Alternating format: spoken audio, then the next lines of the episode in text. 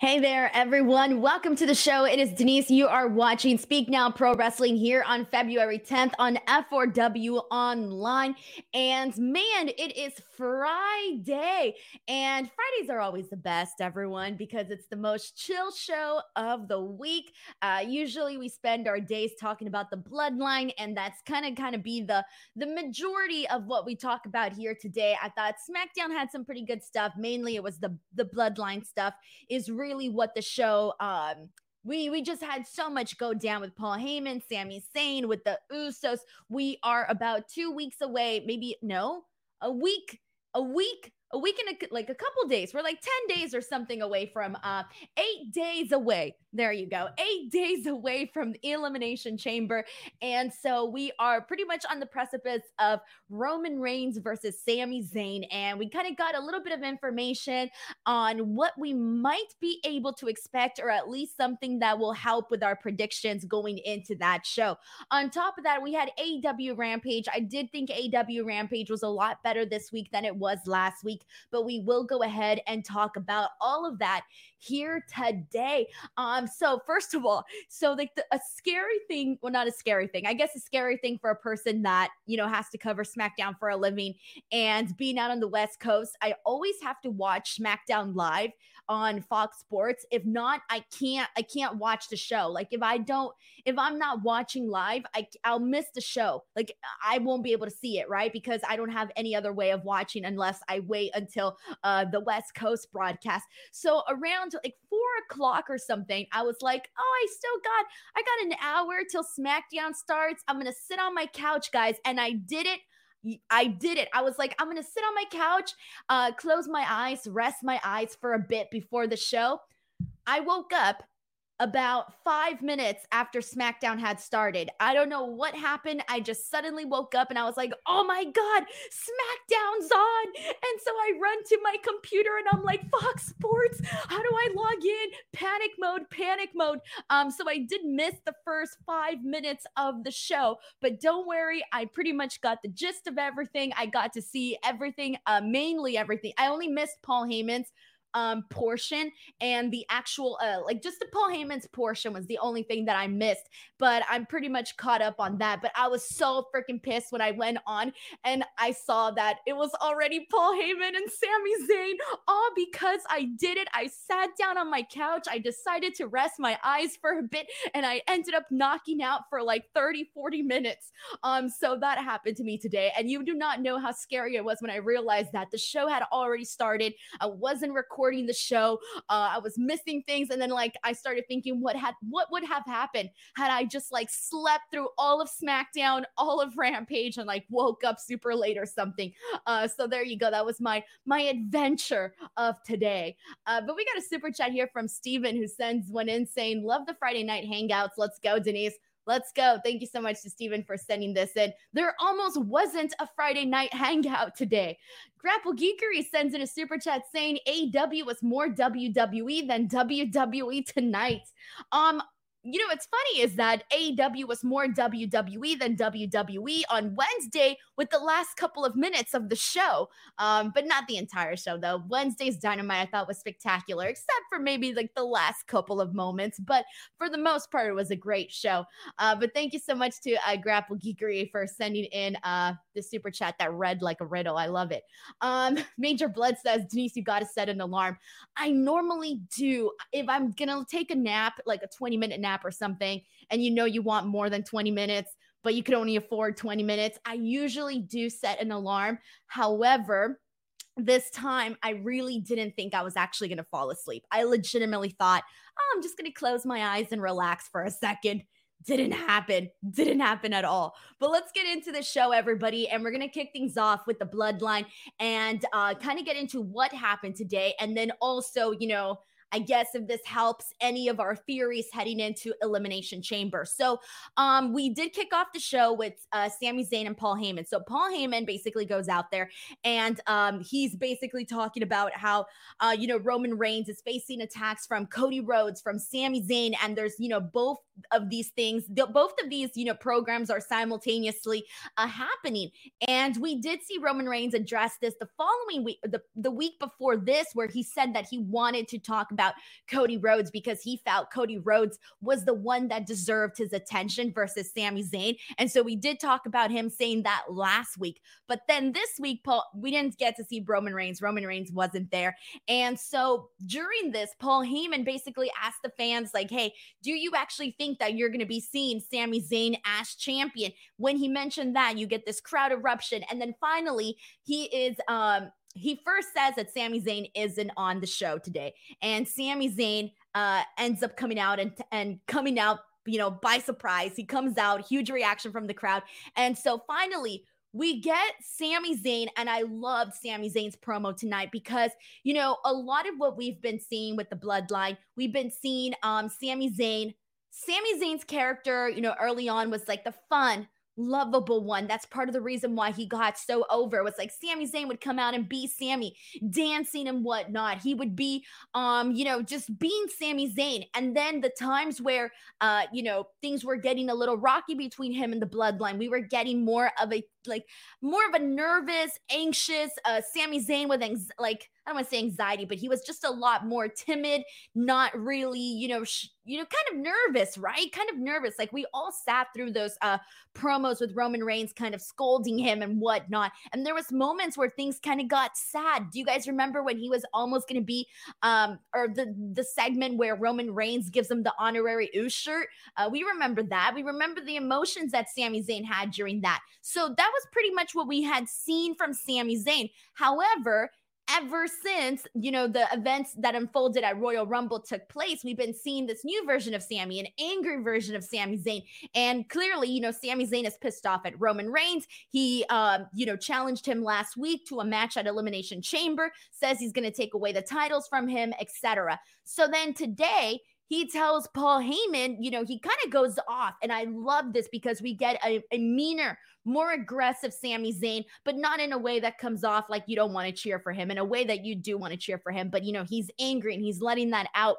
And so he's basically telling, um, you know, he's basically telling Paul Heyman, like, oh, you think that, you think that this is not going to happen with, um, with basically saying that the bloodline is falling falling apart they're unraveling they're going down roman reigns is going down and he's saying you don't think that jey uso is going to stick with jimmy you don't think that this is all going to happen and so he really gets in the face of paul heyman and just really man uh, he freaking goes at it. And this was definitely something um, that I definitely enjoyed from Sami Zayn here. So um, after this, we still don't know. Uh, there was there was also another part that I really liked. Sorry guys, I'm following up on my notes here. They're kind of a mess today. But um my favorite part of this was when Sami Zayn tells Paul Heyman that the way that he looks at Roman Reigns is creepy. He tells him, why do you look at him like that? Like it's super creepy. You look at him like the sun shines out of his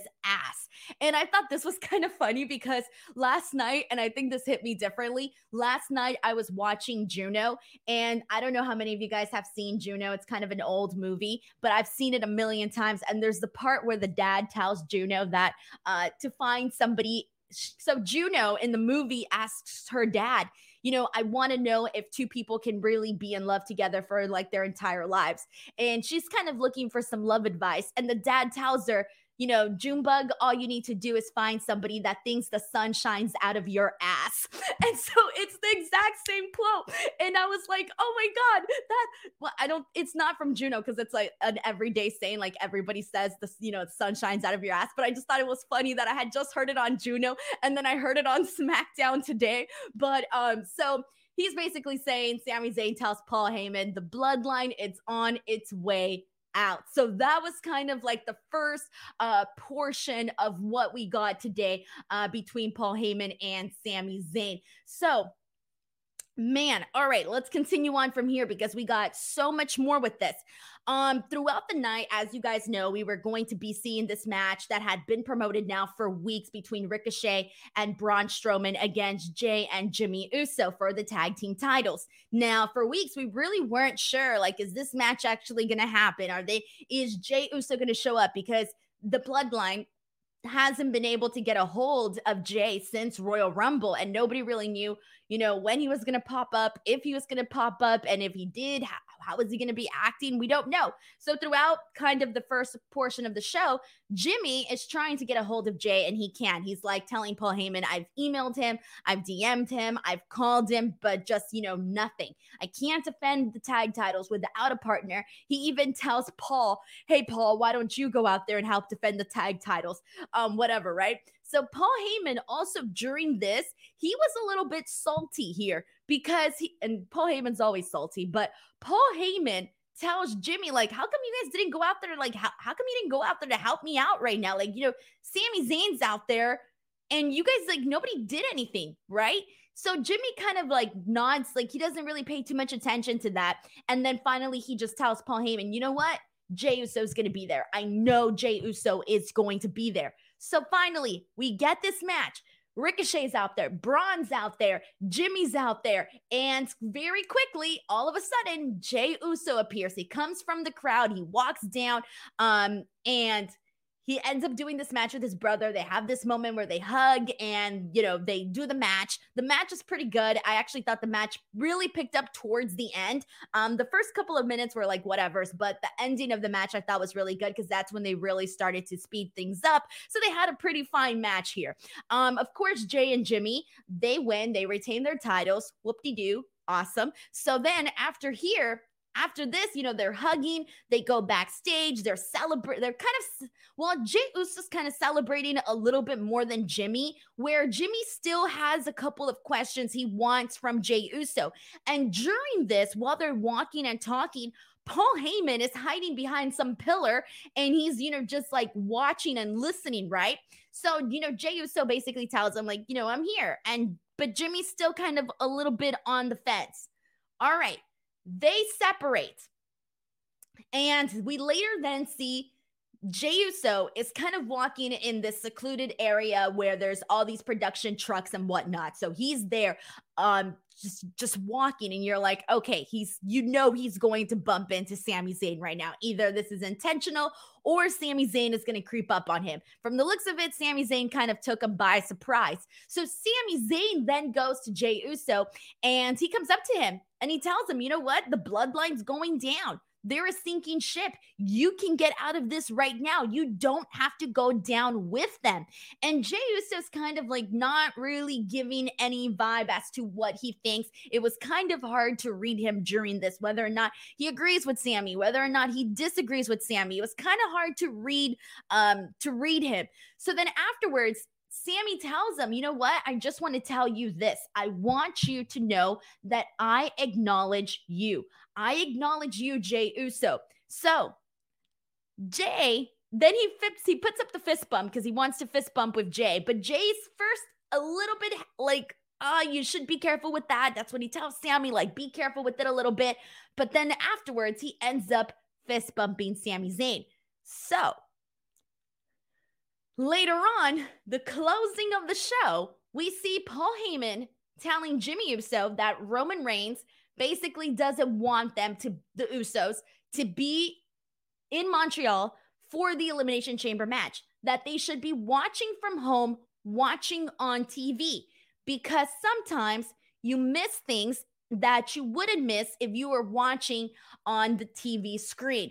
Basically, alluding to um, Paul Heyman maybe knowing the interaction that Jay uh, that Jey Uso and Sami Zayn had, but clearly knowing that Jimmy Uso didn't see that. So maybe Jimmy shouldn't be trusting Jay as much as he um you know maybe is planning on doing so. So that was kind of that and then on top of that uh you know I still don't know for sure if we're going to be seeing, um, you know, what's going to happen in terms of who's going to show up to Montreal, this and this and that, right? You know, everybody's been talking about this. We talked about this last week uh, with, you know, Jimmy and Canada and DUIs and this and that. I still don't know what the situation is with that, but I'm I'm I'm sensing that maybe not to expect Jimmy Uso in Canada. I'm not entirely sure on this, so uh, so don't quote me because I really don't know. But um, in regards to Jay, I think he's good to go. I, am assuming he's in the clear, and I'm still assuming that Jey Uso, I said this last week,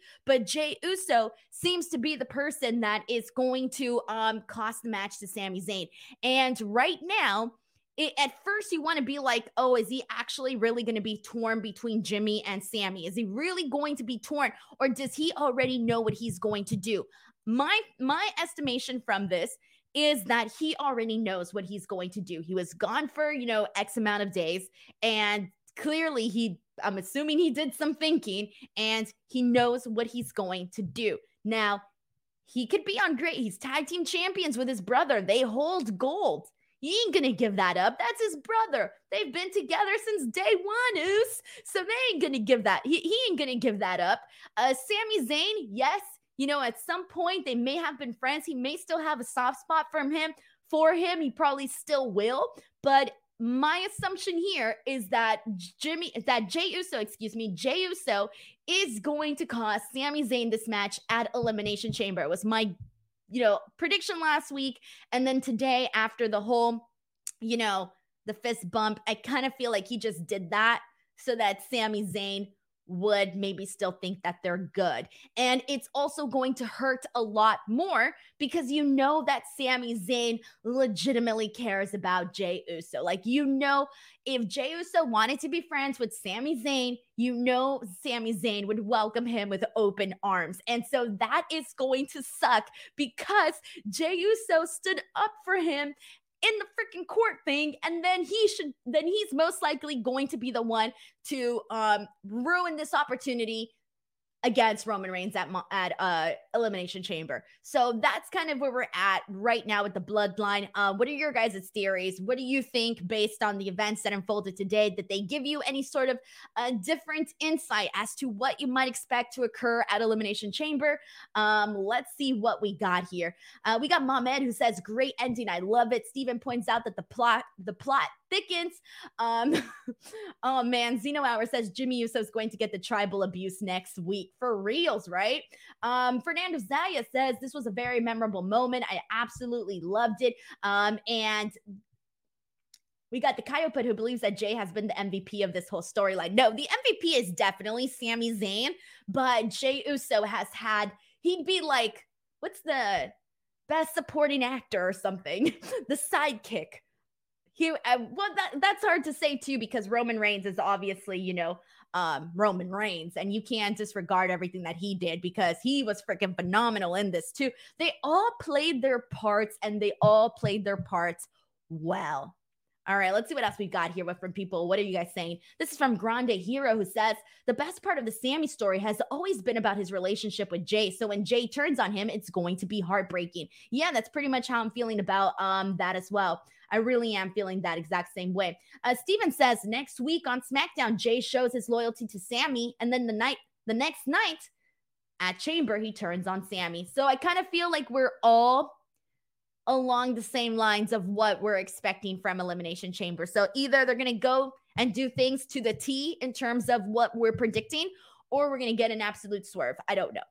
I'm so excited for Elimination Chamber, guys. This is on, and I think I said this on another podcast before, but I'm more excited for Elimination Chamber than I was for Royal Rumble. Like, I kid you not. It's literally just because we're going to get Roman versus Sami Zayn. I'm so freaking stoked about it. Like, this feels like one of those shows where you have to tune in. Let's just say you're not even a WWE fan. Like, ah, you just follow it occasionally. You're maybe just keep up by reading people's tweets or maybe just read the TV reports on what on a website or something.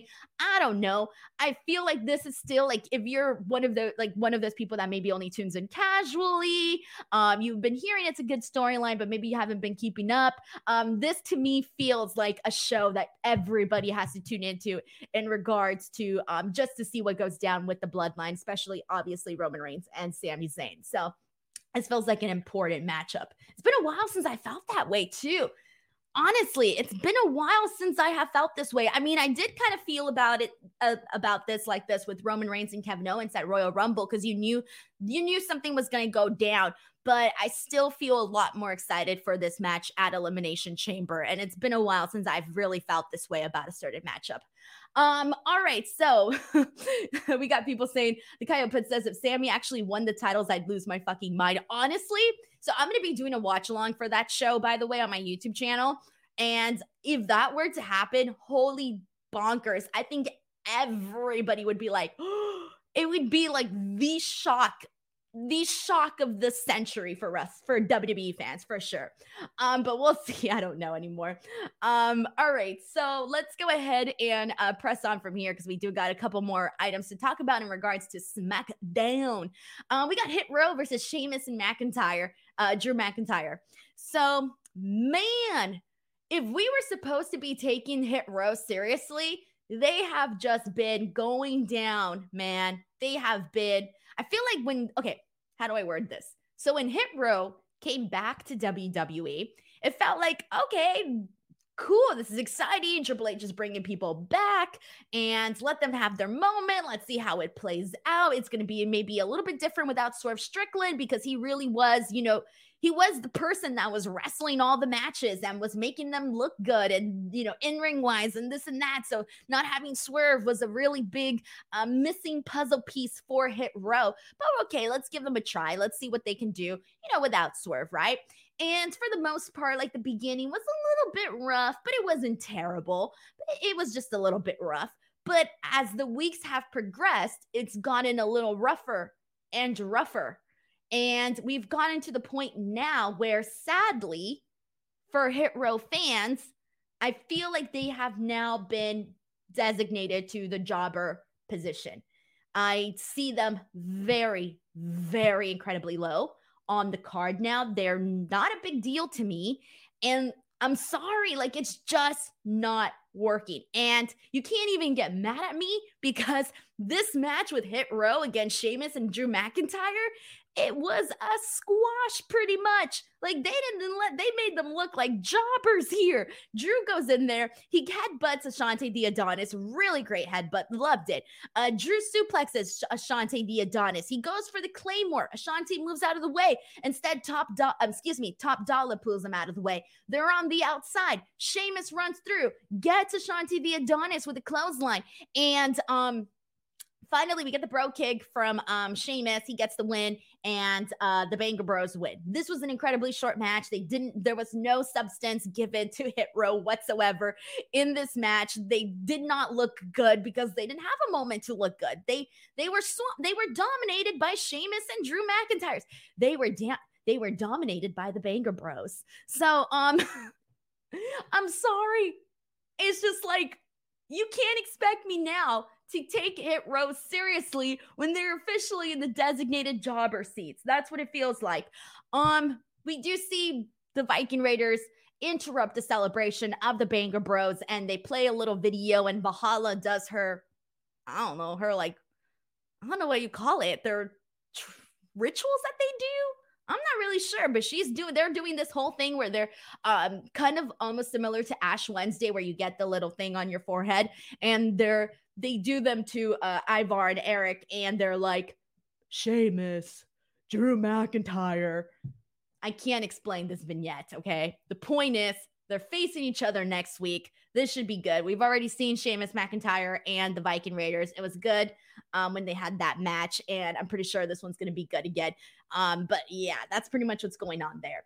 Um, Joe Compton sends in a super chat. Thank you so much to Joe, who says, um, Hit Row will be the first to be featured endeavor by Triple H. I called it now. So yeah, I never like to say like, oh, this person should lose their job or anything like that. No, no, no, no, no way, no way. But um, but it does, but it is one of those things where you can't help but to notice that it hasn't necessarily been a successful act. Um, there was a portion where I did think that they could maybe work around certain things and that it could work, but then it just didn't. It just didn't. And um, they haven't been able to really get them to like stick in terms of making them something that feels um you know interesting and unfortunately that we'll be talking about another person on the on the on the roster pretty shortly that is kind of going through the exact same thing. But we'll talk about that in just a second. Thank you so much to Joe Compton um, for the super chat here. Um, all right. So, oh man, some of these, some of the comments though. all right. Um, let's get into, oh man, never mind. It's not another person, it's two people. Two people that are kind of having a hard time character wise. Um, this next person I forgot because I completely forgot about, but let's get into it. Uh, this is Lacey Evans versus Carmen Jerez. So, Lacey, if you have not been watching SmackDown, if maybe you've been out of the loop, let me give you a quick rundown of what's been going on with Lacey. So, Lacey Evans, ever since she came back from the pregnancy and she had her baby and this and that, she came back. Okay, cool. Um, they have been doing a lot of back and forth with Lacey. They have been trying to figure out different things that could work for Lacey. We have seen her bounce back from show, from brand to brand. She was a Raw superstar, SmackDown superstar, back to Raw, back to SmackDown. Can't even tell you how many times that happened. Okay. She is doing these sob story um, promos for like two months or something and they're they're they first come across as babyface promos, but then she's actually a heel. So there was a lot of confusion of like, okay, so she's a babyface? No, she's a heel. That didn't work. That was scrapped. Then finally, the most recent thing that we've been seeing regarding Lacey Evans is they've been doing these really quick videos that actually look really cool. Like, I'm not even gonna trash them. I really like those videos. Uh, she's, you know, doing the, uh, she's at the Marine boot camp, boot camp, and she's doing all these great physical things that I would never dare to do whatsoever. She's kicking ass, man. She looks great. The videos were great. It looked really cool. Um, and then she comes out and, you know, she has, well, she came out when she came out at the Royal Rumble. That's when she came back and um, then this was her first SmackDown first match on SmackDown since all of the boot camp videos. Um,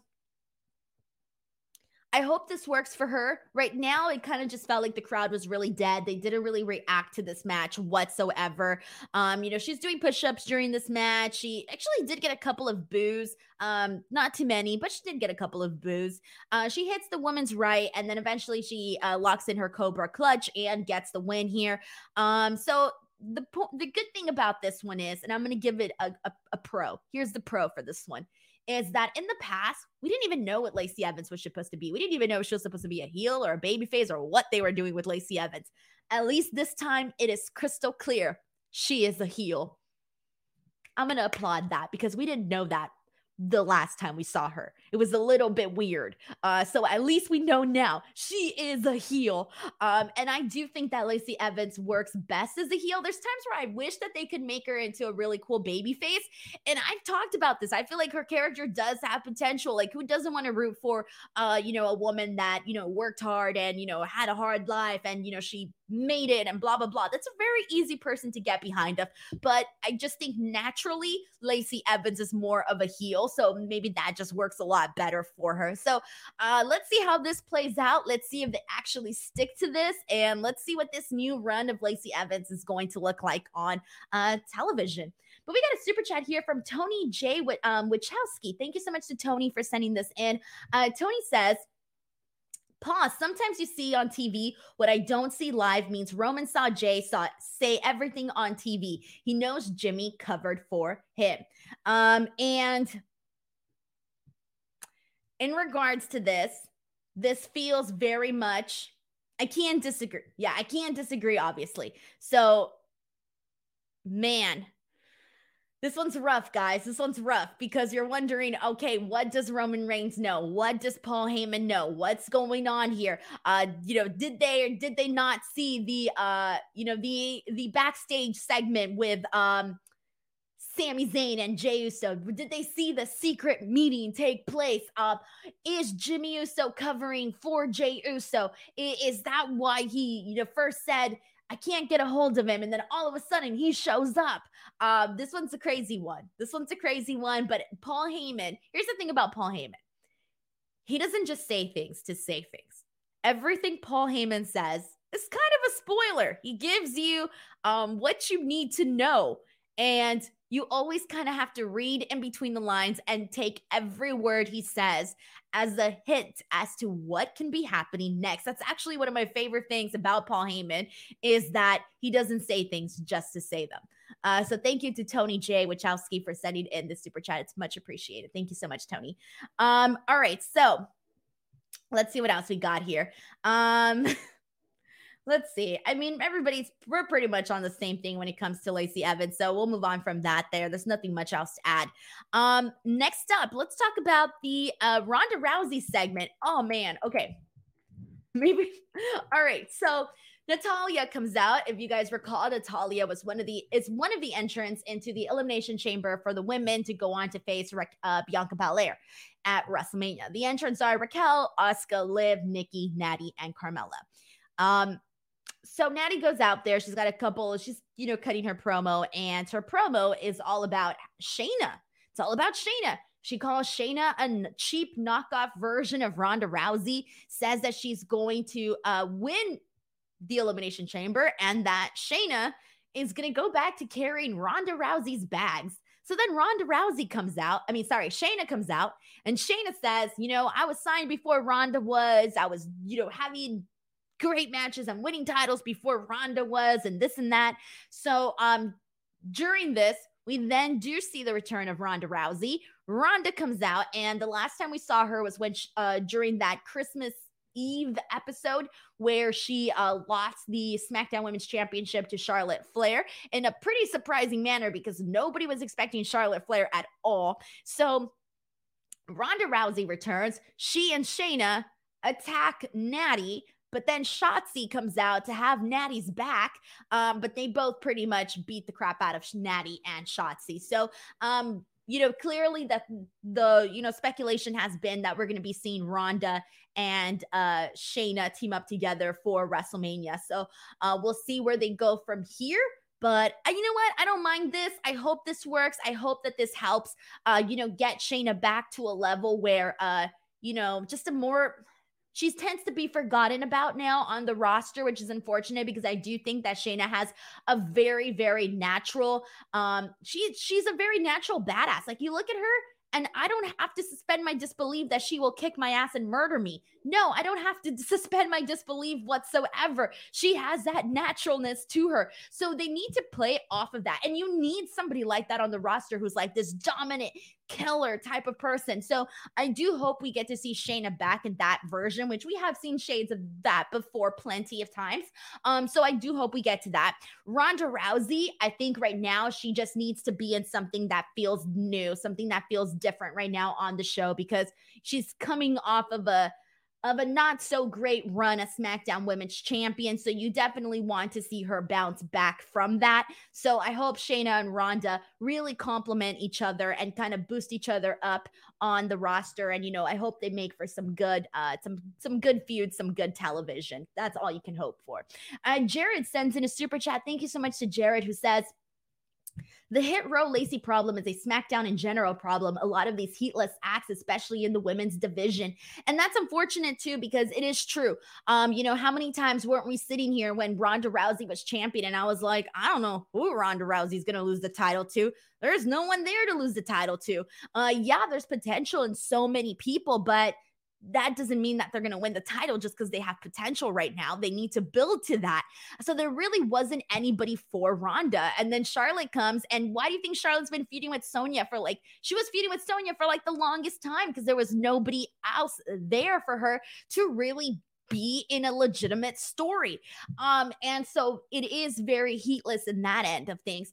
Um, and for the guys, like for the tag teams, like this is the thing. Like I really like the SmackDown tag team division. It, it, it I really like it with everything that they're doing with the Brawling Brutes, the Banger Bros. Um, they they do need to tweak some things, but for the most part, I do like that division.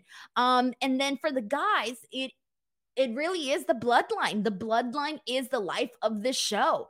Um, so yeah, I can't really disagree too much in terms of you know them having the heatless acts. I can't disagree uh, because there is a couple more examples, which I'll talk about in just a second about you know where we're at and who needs some better direction and all of that.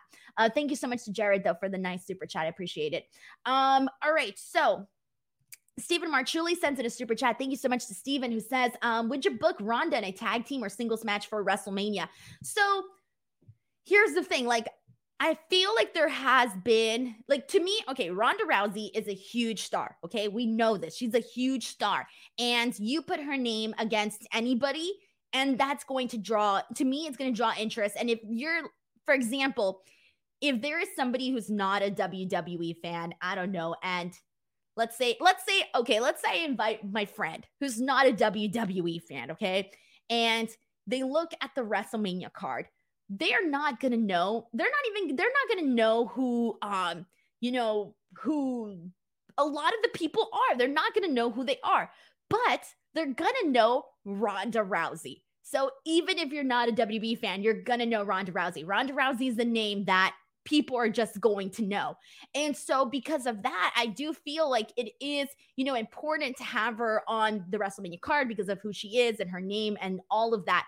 Um and but unfortunately for the actual fans, you haven't necessarily been getting much out of Ronda, especially with the most recent SmackDown Women's Championship run. So, with all of that being said, while I personally would rather see, nope, I'm changing my answer. Given that the last couple of matches, the singles matches that we've seen in Ronda and have not been good, it has to be a tag team match. And if she was to be in there with in a singles match, it would literally have to be somebody like Bianca Belair, Becky Lynch, uh, Bayley. It would have to be Charlotte or somebody like that that you know she can't have like a bad match with. If it was anybody else, I would be very nervous about about it not basically like about it being not about it not being good. So for that reason, I'm going with tag team match. I would definitely book her in the tag team role. And clearly, that's the way that it's looking like it's going with her and Shayna. So I'm, I'm feeling pretty confident that that's the way it's going. But if I was booking the show, I'd stick to the same thing. I do tag team as well. Um, but thank you so much to Stephen Marchuli for sending in uh, the super chat. I really appreciate it. Um, okay, so um, let's go ahead and continue on from here. So after this, we got to, to talk about um, Sonya and Chelsea Green versus Raquel and Liv Morgan. So this was pretty funny because you know Sonya Deville and Adam Pearce have pretty much been beefing for God the longest time. All right, they never see eye to eye. They're always fighting. That's their thing. But Chelsea Green, you know, she just came back to WWE and she's doing the whole Karen gimmick and she's always complaining and, you know, so there's always a problem and she always wants to talk to the manager. It's great. So, so it was funny because so this whole segment backstage started with Sonya complaining to Adam Pearce. And I was thinking, like, damn, you know, poor Adam Pearce, he's got freaking uh, um, Chelsea Green literally driving him crazy on Raw, and then he goes to SmackDown and he has Sonya Deville driving him crazy. So I was literally thinking that as I was watching this, and then out of nowhere, Chelsea Green pops up and she goes up to him and she says, "You know, I, I need to speak to the manager of SmackDown," and he's like, "I'm the manager." I'm the manager of SmackDown. Like, what are you talking about? It's me. And she goes like, "Are you discriminating me?" Or I forgot how she said it, but she's all, "Are you discriminating me because you know, I have facial amnesia." facial amnesia, okay? I- died. By the way, I had to Google this, and there's like a, so many articles about like facial amnesia. There's one about Brad Pitt having facial amnesia. I didn't actually read the article, but I saw the headline, and uh, because I just had really quick like Google search. But I was dying because this is so on point. This is so within the perfect stereotype of what you would expect from a Karen, right? The oh, we're being discriminated against. And then you're like, well, what is it that you're being discriminated for? And it's something so ridiculous. And with this, something ridiculous was the facial amnesia. So I was dying. This popped me so hard. And I started thinking about this. And I'm like, you know what? I would really like it next if Chelsea Green did, because I think this would be funny because this is so like, what I would imagine a Karen to do. So not only does a Karen like, you know, go out and complain and this and that, but Karens always have an opinion about something. And they're always they're vlog like there's a lot of like I kind of associated too with like mommy bloggers. And I don't know how familiar you guys are with mommy bloggers. I'm very familiar because I see them all over Facebook. But mommy bloggers tend to be like the ones that are like, oh, you know, facial amnesia is a very serious issue or something crazy like that. Or like, I don't know. And so it would be really funny if Chelsea would like be like, okay, well, on my vlog, you know, this past Monday, I vlogged about how, you know, Swiss chocolates are in demand for, I don't know, something stupid, right? So I would like to see something like that where she incorporates a vlog or something. And she's like, you know, did you see my vlog on blah, blah, blah? I don't know. They can come up with the details on that, but it's it would be really funny if they did something like that because I think it would actually tie into like everything that I see on Facebook when it comes to like mommy bloggers and Karens. And have you ever gone into a Facebook comment section? You can, she could literally go to log on to Facebook, go to the comment section, click on any article that seems somewhat controversial or not even remotely controversial. Click on that and get so much material for her character. Um, this is great. But anyways, we get this tag team match, and um, this was pretty much uh, because of Chelsea. They end up losing this match because she doesn't want to get tagged into the match. So Raquel brings her into the actual match, and so um, she basically is like scared and you know she's been losing so liv and raquel get their win. So this was fun this was fine i liked this. Uh darth steven sends in a super chat thank you so much for saying um chelsea is so funny her expressions are hilarious. For me it's the voice. I like the well you know i want some swiss chocolates and uh, I don't know. It's really funny. Uh, thank you to Steven for sending this in. I appreciate it, man. Um, all right, so let's go ahead and uh, move on from this. And I'm so happy, by the way, that everybody here is saying that she's killing it on the character wise because she's got like the best character right now for the women. Really. She's got like the most refreshing character for the women. Um, and that's going to get her over. So that's exciting to see. But, anyways, um, speaking of the women, we got a quick backstage interview with Charlotte Flair. She looks great. And this is basically about her match with Rhea Ripley. And all she says is Rhea Ripley isn't on her level. And uh, she talks about the WrestleMania 36 match and says that she taught her a lesson during that WrestleMania 36 match, but that come WrestleMania 39, she's going to put Rhea Ripley in her place. There's nothing else to add to that. Sheldon Jackson sends in a super chat saying, Not a fan of Chelsea Green being a Karen. I wish she was her hot mess persona. We have enough Karens. WWE don't need one. I like the idea of being a Karen because it's such a you know, it's something that we're always, oops, it's something that we're always talking about on social media everybody knows what a Karen is. It's funny. Um, so that's the reason why I like it. It's fresh, it's new, it's something different. And yes, the hot mess persona is freaking awesome.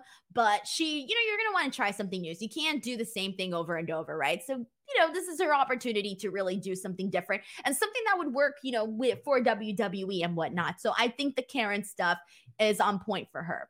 Um, all right. So um moving on from this, we got a four-way for for with the winner going on to face Gunther for the Intercontinental Championship. And this was Madcap Moss versus Karrion Kross versus Rey Mysterio versus Santos Escobar. So earlier, someone brought up the point that uh, we have a lot of heatless acts on SmackDown.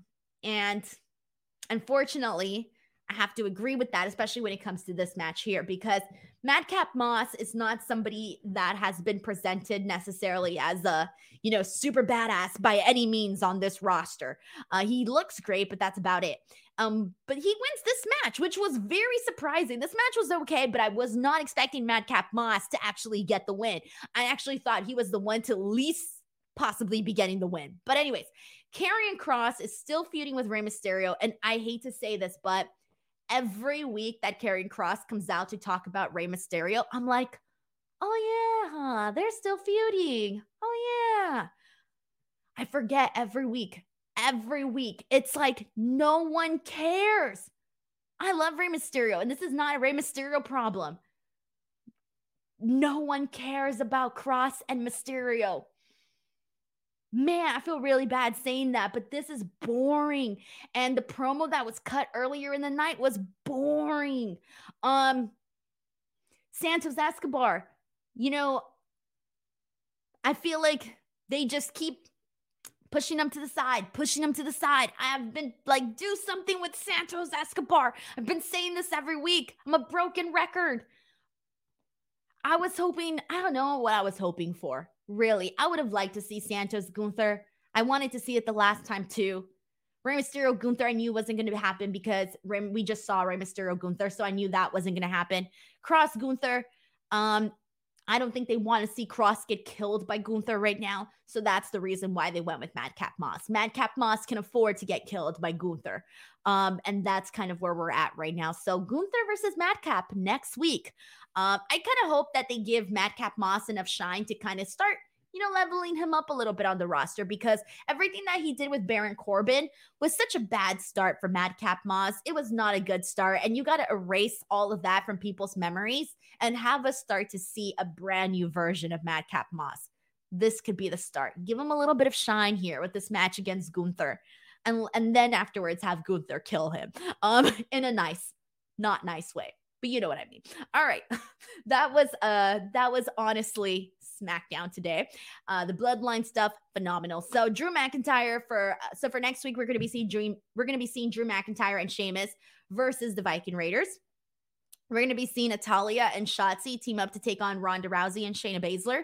And we're going to be seeing Gunther versus Madcap Moss for the Intercontinental Championship. So, overall, I thought this was a decent episode. And really, it was the bloodline stuff that carried us in and out of like, I like that they have it throughout the show because it keeps you not wanting to change the channel just in case something else happens. So I'm a fan. All right, we got a couple um things to talk about in regards to AEW Rampage. I did think that Rampage was better this week than it was last week. Um, but it was still a pretty straightforward show. There was one segment that I absolutely hated, and I think everybody's gonna know which one it is. But let's get into the show. We had Jon Moxley and Claudio Castagnoli and Wheeler Yuta take on Kip Sabian, the Butcher, and the Blade. Um, this wasn't a bad match. You know, you go in there, you have the BCC hitting all of their spots. You know, Jon Moxley doing his hammer and anvil elbows, Claudio Castagnoli doing his uh, big swing on uh, Kip Sabian. Uh, we had some good interaction between Claudio and the Blade, where he hits him with the sharpshooter, hits him with the cutter, and then finally um, uppercut on Blade. Yeah, on uppercut on Blade for the win, and the BCC wins this match. So it's pretty much every Blackpool Combat Club match that we've seen, but it was still pretty entertaining and enjoyable for the opening of this show. Um, but the segment I hated, oh my God. Now, I had heard of Impractical Jokers because I know people like the show. I have heard other people talk about it. I've only ever seen maybe half of an episode, and I really wasn't paying attention because I was at a friend's house and they were showing it to me, so I really wasn't paying attention. Um, so, and this was years ago, so I don't remember squat about Impractical Jokers. I don't know the guys, I don't know. Um, after this, I I don't want to watch Impractical Jokers. Like, if this was supposed to convince me to watch Impractical Jokers, I'm out. I'm so out on this one this was not my kind of comedy. Um, this was just not this was not for me. I am not the demo. Read between the lines, not the demo over here, okay? Not the demo for Impractical Jokers comedy bit. Um, I hated this. Oh my god, this was so cringe. So they had the guys come out. I don't even know their names. They come out and they have Jericho's bat and they're making fun of it for being a small bat. And basically, they're implying that because you have a small bat, bat, it's implying that he has a small, you know what. So they get the people to chant small bat and they're like really excited like if they came up with something brilliant. They're like yeah small bat small bat. Of course the crowd's gonna cheer. They're there to be a crowd okay? Who in the world thought that small bat was funny? Not the demo Oh my God, this was so stupid. Small bat. I wasn't to laugh at small bat. Who's to laugh at small bat? No one. So then Jericho says, Well, you know, I may have a small bat, but I have big balls. And then I'm like, oh my God, no, this is the Miz all over again. No, no, I don't want to go back to this. No more big, small, tiny balls. No, I'm over it. So then finally, Jericho says, I'm not going to go after that bat because my friends are going to go after that bat. So the Jericho Appreciation Society comes out. They beat down the impractical jokers. They put a table out there, and it's supposed to be this great, awesome power bomb onto the table. It was the worst power bomb I'd ever seen.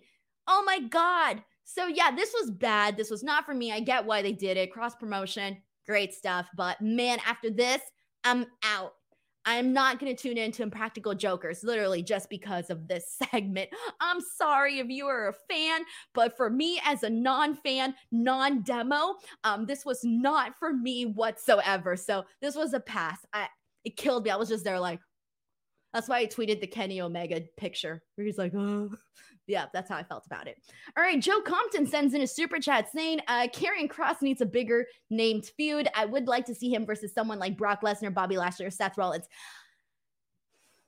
I kindly disagree, Joe. I kindly disagree. I don't want to be like, oh, I disagree with you, but I have to disagree with you here because Kross did start off. First of all, Rey Mysterio is a freaking icon, okay? If if I'm in a feud with Rey Mysterio, I'd be freaking thrilled, man. Are you kidding me? I could have a bomb ass match with Rey Mysterio. Not me personally, but me if I was a wrestler. Okay. Now, he did have a big name feud with Drew McIntyre. Drew McIntyre, I would consider a big name. And that feud sucked. So the feud with Drew McIntyre sucked. The feud with Rey Mysterio sucked.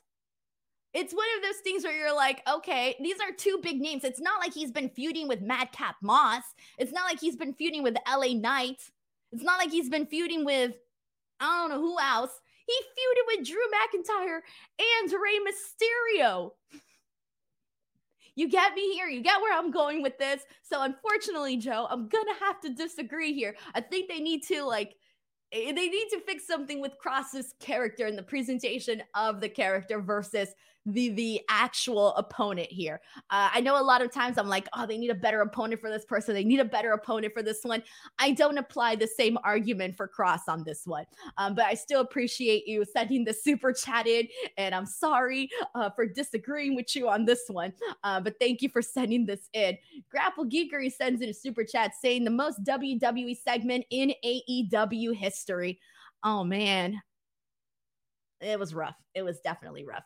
Sheldon Jackson sends in a super chat saying, Mox, Claudio, and Yuta are always together, but Danielson is never with them. They didn't have his back on Wednesday with MJF, but they did with but they did with when Mox was facing MJF. Curious if there's a story there or not. I mean, there should be because they did have a little bit, couple, a couple. When was it? God, maybe like two months ago there was a little bit of that, you know, we were seeing that whole problem there with uh, with Daniel with Bryan Danielson and um the BCC. But ever since the ever since William Regal and his departure, it has been a little bit unclear.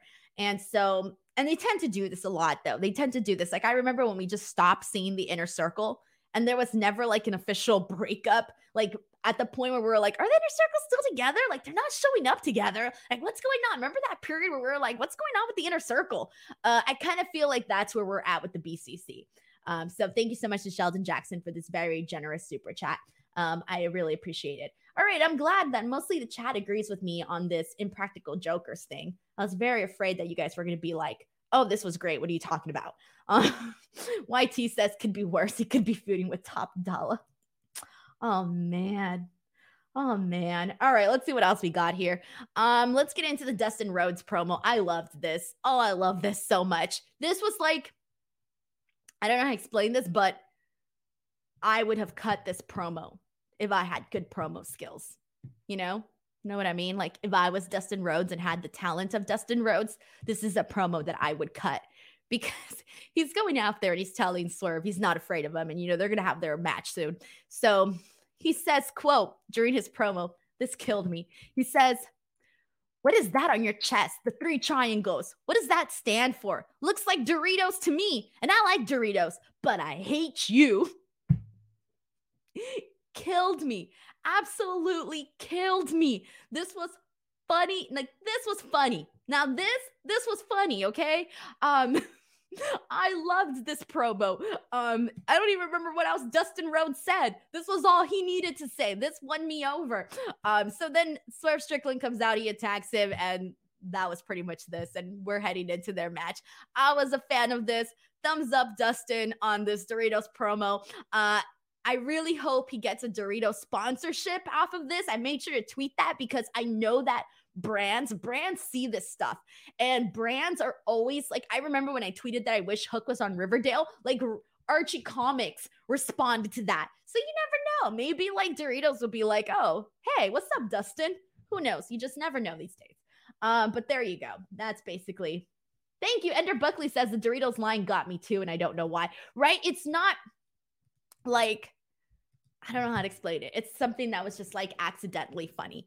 All right, Marina Shafir versus Ruby Soho. So, you know, unfortunately for things like Marina Shafir's work in AEW that we've seen like on Dynamite and Rampage and those moments necessarily haven't been, um, you know, they haven't gotten rave reviews just yet. It actually hasn't been too great.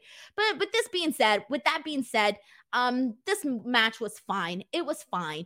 Um most of it pretty much took place during commercial break, but um we didn't I didn't feel like we saw anything bad from this. Uh Ruby Soho gets her win after she hits the uh destination unknown. And really, what we need to talk about regards to this is Saraya and Toni. They come out, they start trash talking. Um, starts Saraya starts talking, you know, smack and whatnot.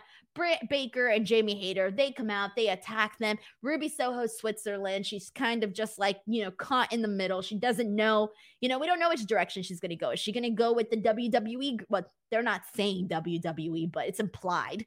Uh, is she going to go with the WWE girls or is she going to, you know, stick with Jamie and Britt? I don't know. I'm assuming that she's going to probably align herself with Saraya and Toni. Um, that feels to me like what would probably be most intriguing but who knows what they're going to do with that. Um, that's oh, and they did announce a match for this, by the way. Um, what is it? What is it? They did announce we're going to be seen. Did they announce actually? Hold on, I'm pretty sure they announced a tag team match. I'm pretty sure they announced a tag team match for this. Although Jack can correct me on this one. Um, I probably didn't write it down or something, but I'm pretty sure they announced a tag team match. But it was like over commentary when they announced it. Um, all right, I'll circle back to that. Um, after this, we got a promo between Darby Allin and Sting, and basically com- confirming that Darby Allin is isn't going to be challenging Samoa Joe for the TNT title again. That was something that we touched on um last week, or rather this past AEW Dynamite. So um, that's pretty much what we got there. Renee Paquette, she also did do uh they previewed an interview that they're going to show on Dynamite with Adam Cole and they're basically teased that they're going to reveal his next opponent. So, uh thank you. And by the way, they did announce a tag team match. Thank you to Mohamed who just clarified that by the way. Um we also got a backstage promo with um, Mark Briscoe. This was something that was promoted ahead of the show, of course, and this was supposed to be an interview with um, him and Lexy Nair and he was interrupted. He was, you know, pretty hyped up and whatnot, but he was interrupted interrupted by um freaking uh Sterling and Sterling's trying to hire him, trying to get him on board with him and Mark Briscoe's like, "Nah, like, you know, I don't want to be part of this." And then Sterling goes and calls him Sterling tells him like, "Are you sure? Don't you want to come make money? Don't you want to make the most money that you've ever made in your career with me?" Or do you just want to be quote a stupid chicken farmer? So that's what he said to uh, mark briscoe. And then afterwards we end up seeing uh, josh wood stepping in because the confrontation gets too heated between briscoe and uh, mark sterling. So josh wood steps in and um, you can pretty much expect this match to happen as well uh, between josh woods and uh, mark briscoe. So this was fun. This was a cool little way to just get you know the ball rolling with mark briscoe and what he's going to be doing on the show and whatnot um, so yeah, this was good too. Um, Jungle Boy, really quick squash match against Ryan Nemeth, like really quick, like like a minute long. This was really nothing major whatsoever. Uh, Jungle Boy gets his win. Good for him. He signals that he wants gold. He had already mentioned this before in a promo where he said he's going to be a singles guy and he's going for gold. Uh, after this, Brian Cage comes out and basically signals that the end is near for Jungle Boy, and it looks like they're going to do Jungle Boy Brian Cage. Uh, they've done this before. It was good, so I'm totally cool with them running it back um, once again. Um, all right. And last but not least, the main event of the night, we had Orange Cassidy versus Lee Moriarty for the uh, AEW All Atlantic Championship. This was Orange Cassidy's 11th defense of the AEW All Atlantic Championship. I didn't think this was a bad match whatsoever. I actually really liked this. There were some key moments that I really enjoyed from Lee Moriarty here, which was really what I wanted to see because Lee Moriarty is a pretty popular guy amongst fans. I feel, I feel like, you know, people for the most part are always having good things to say about Lee Moriarty. Um, and it's just a matter of really seeing him have like that really breakout match. And I wouldn't say this was a breakout match by any means, but I did think that the main event was good. And I thought, it, considering that there hasn't been a lot of really good, strong rampage matches, main event matches as of late. Um, I thought this one was probably one of the stronger ones in a recent time period. So I enjoyed this. Afterwards, we did see thought this was interesting. We saw the return of not the return, but we saw Satnam, uh, Singh, Jay Lethal, Jeff Jarrett come out and basically attack uh, Orange Cassidy and all of that. But the acclaimed, as you guys know, they have history. They have beef with uh, Satnam, Jay, and Jeff, and they come out and basically run them off. And this was interesting, given that that same night they uh well on Wednesday they just lost their tag team titles and we won't get into that again but boy, was that a topic on Wednesday's show. Um, but there you guys go. That was SmackDown and Rampage from Friday, February 10th. Um, next week, AEW Rampage will be on at a special start time. For me, it is going to be 4 p.m. So it's going to start an hour before SmackDown, which means I'm so happy about this because that means next week I'm going to go on an hour early. So instead of going on at 8 p.m. Pacific Standard Time, I'm going to be going on at 7 p.m. Pacific Standard Time, which means I'm actually going to be able to have a Friday night. I'm so thrilled. Um, I love when AEW Rampage is on at a special start time. Um, I don't care. I'm so happy. I love it when they do special start times. I get spoiled here in the West Coast. Um, all right, guys. So I will see you back here uh, next week. I will be back for Tuesdays NXT. I will be here for Wednesdays AEW Dynamite, and then Friday, um, I'll be on at a special. I will be on at a special start time too for AEW Rampage and SmackDown conversation. Uh, next week, we're also going to be heading into the Elimination Chamber, so I will be doing a prediction show on my YouTube channel. I'll announce more about that later on. And then I'm also going to be doing a watch along on my YouTube channel. I'll announce I'll announce more on that later on. Other than that, everyone, I hope you have a great weekend. Um, if you're watching the Super Bowl, have a great time watching the show. Uh, stay safe, and thank you guys so much as always for tuning in to Speak Now Pro Wrestling. Have a great weekend, everyone. Bye.